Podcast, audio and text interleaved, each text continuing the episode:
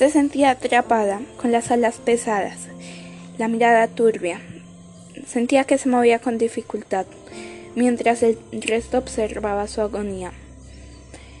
Acostumbrada a pasar inadvertida, ahora Lucía estaba en el centro de las miradas.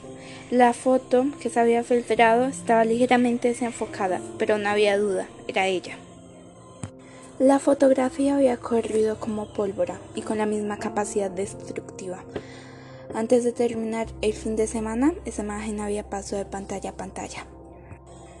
Llamadas perdidas, mensajes que iban desde el insulto hasta el morbo, desde la curiosidad malsana hasta la burla, redes sociales, portales, mensajes electrónicos. Lucía, estaba en todas partes y al mismo tiempo Lucía estaba en su cama. Lucía no se atrevió a decir nada a sus padres. Los milagros a veces ocurren, se dijo a sí misma con la lejana esperanza de, de que la persona que recibiera el mensaje tuviera la sensatez la solidaridad, la piedad de eliminar la imagen. Lucia se sintió avergonzada, sintió que las lágrimas se desbordaban, la rabia y el miedo también. Cuando era pequeña y tenía algún problema, cruzaba la calle a la casa en la que vivía la abuela, entraba la abuela la abrazaba, le decía, quien quiera que haya provocado esto, se las tendrá que ver conmigo. Lucia creía en esas palabras, en esa voz que la apaciguaba todo, en esa presencia más grande y porosa que la de cualquier superhéroe. Ya nadie podía hacerme daño. La abuela estaba a mi lado. Pero la abuela se había ido para siempre, un año atrás. La casa se había quedado vacía y ya no existía ningún lugar en el mundo donde Lucía pudiera correr en busca de sus manos cálidas. Bárbara no hizo preguntas, solo apagó la computadora, cerró la puerta y se quedó al lado de Lucía acariciando el pelo humedecido por el llanto. El lunes en la mañana cruzaron junto a la puerta, Bárbara y ella.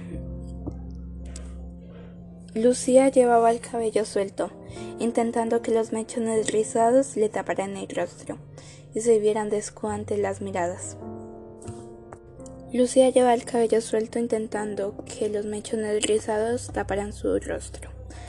Caminaba, no se atrevía a mirar al frente. Sus ojos se dirigían a los propios pies de los demás y a los suyos también.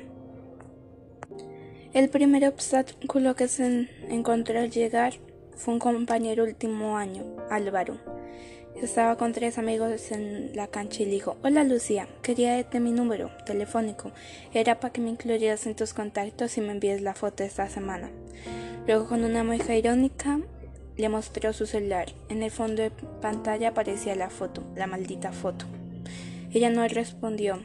Hubiera, hubiera encantado reaccionar, tener palabras, que su puño era chocado contra la mejilla y se imbécil pero se sintió inmovilizada por el terror y solo pudo hacerle dar el paso y huir.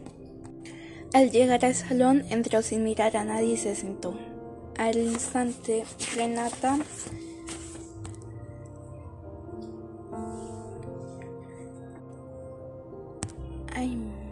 entró al salón de clases sin fijar en nadie ni nada.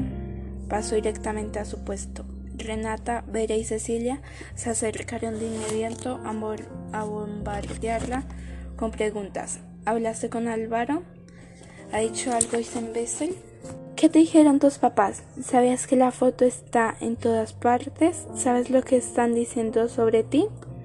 Quiero hablar, les dijo Lucía en voz baja. Ellas siguieron insistiendo. No quiero hablar, repitió Lucía.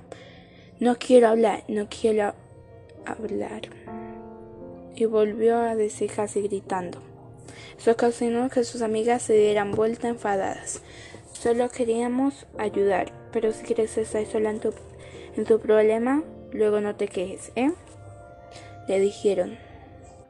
Durante toda la mañana las burlas siguieron. En el recreo no pude evitar a Álvaro que convertido en héroe por un día exhibía su sonrisa de macho por todos los patios. Son el timbre y al llegar al salón, en la pizarra había un afiche. En la pizarra. El afiche era burlesco, que simulaba la portada de una revista Playboy. En el centro de la imagen estaba su foto. Alrededor de este habían unos compañeros celebrando la ingeniosa broma creada con mala onda y Photoshop. Lucía perdió la paciencia, se levantó indignada y se abalanzó contra la pizarra. Rompió en pedazos el afiche mientras gritaba que la dejaran en paz pero uno de sus compañeros la alertó entre risas diciéndole que habían muchos más de esos carteles listos para ser colocados por todas partes.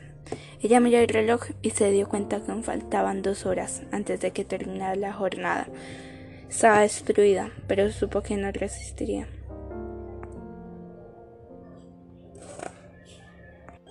Lucía agarró su mochila ante la mirada tónica de sus compañeros y dispuesta bajó las escaleras y caminó hacia el edificio principal del colegio. La recepcionista dijo que no podía abrirle el portón porque las normas lo prohibían. Pero Lucía, apreciada, presa del agobio, la miró a los ojos y con toda fuerza que le quedaba se acercó tanto como pudo y le dijo Si no me abres la puerta, ahora mismo la tumbaré. Pero no me voy a quedar ni un minuto más aquí. ¿Has entendido? Yo me largo. La recepcionista asustada volvió a negarse. Lucía volvió a gritar, me largo, te digo que me largo, ábreme. Lucía encontró el botón que, accionaba el mecanismo del portón y lo abrió. Un, un retraso de la luz entró y iluminó el lugar. Ella avanzó y cruzó la puerta, cuando sintió el viento en la cara. Le pareció escuchar una voz a lo lejos, muy lejos, una voz que conocía que le decía, corre pequeña, corre. Tenía que ser la abuela.